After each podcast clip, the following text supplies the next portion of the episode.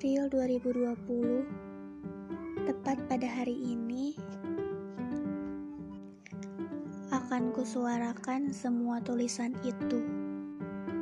Untuk hati yang sedang patah, untuk logika yang sedang memilih, untuk hati dan logika yang berusaha mengikhlaskan, untuk semua yang memalsukan tawa dan untuk seseorang yang merasa sendiri. Selamat berkelana dengan semesta.